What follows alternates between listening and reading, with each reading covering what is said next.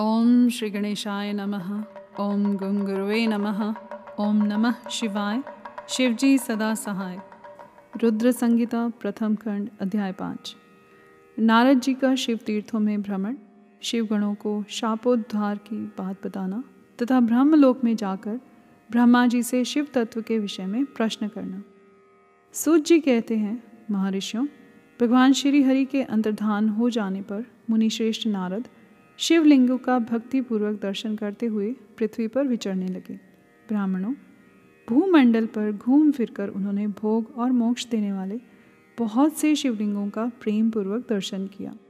दिव्यदर्शी नारद जी भूतल के तीर्थों में विचर रहे हैं और इस समय उनका चित्त शुद्ध है, यह जानकर वे दोनों शिवगण उनके पास गए। वे उनके दिए हुए शाप से उद्धार की इच्छा रखकर वहाँ गए थे।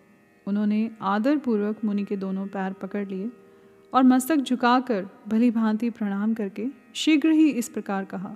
शिवगण बोले, ब्राह्मण, हम दोनों शिव के गण हैं। मुने, हमने ही आपका अपराध किया है। राजकुमारी श्रीमती के स्वयंवर में आपका चित्त माया से मोहित हो रहा था। उस समय परमेश्वर की प्रेरणा से आपने हम दोनों को शाप दे दिया। वहाँ कुछ समय जानकर हमने चुप रह जाना ही अपने जीवन रक्षा का उपाय समझा। इसमें किसी का दोष नहीं है। हमें अपने कर्म का ही फल प्राप्त हुआ है। प्रभु, अब आप प्रसन्न होइए और हम दोनों पर अनुग्रह कीजिए, नारद जी ने कहा। आप दोनों महादेव जी के गण हैं और सत्पुरुषों के लिए परम सम्माननीय हैं। अतः मेरे मोह रहित एवं सुखदायक यथार्थ वचन को सुनिए।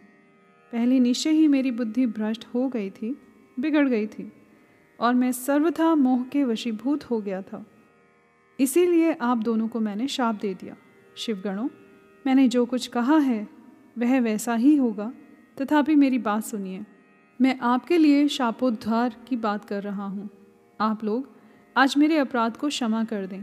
मुनिवर विश्रवा के वीर्य से जन्म ग्रहण करके अब संपूर्ण दिशाओं में प्रसिद्ध कुंभकर्ण और रावण, राक्षस राज का पद प्राप्त करेंगे और बलवान वैभव से युक्त तथा परम प्रतापी होंगे।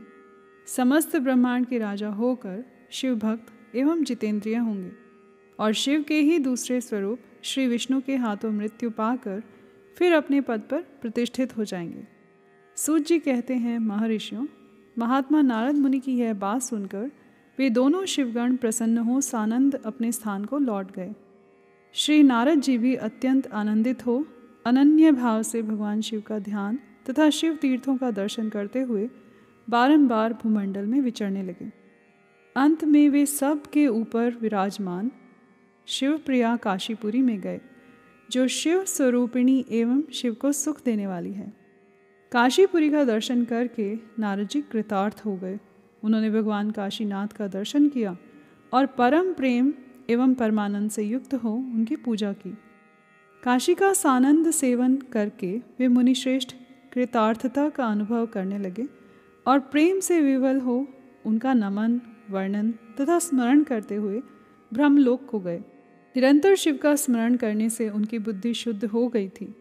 वहाँ पहुँच शिव तत्व का विशेष रूप से ज्ञान प्राप्त करने की इच्छा से नारद जी ने ब्रह्मा जी को भक्तिपूर्वक नमस्कार किया और नाना प्रकार के स्तोत्रों द्वारा उनकी स्तुति करके उनसे शिव तत्व के विषय में पूछा।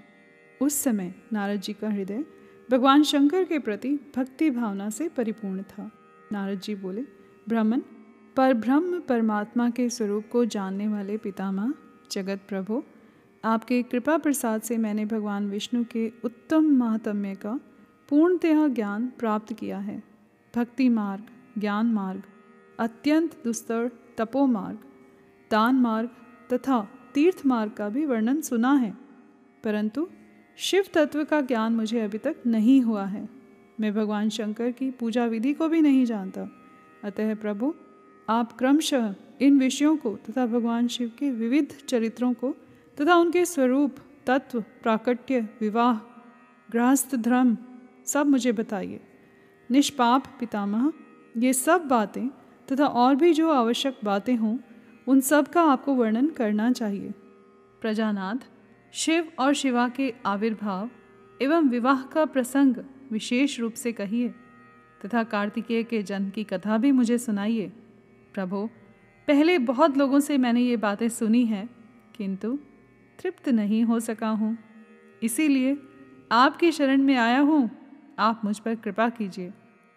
अपने पुत्र नारद की यह बात सुनकर लोक पितामह ब्रह्मा वहाँ इस प्रकार बोले, यहाँ पर अध्याय पाँच समाप्त हुआ।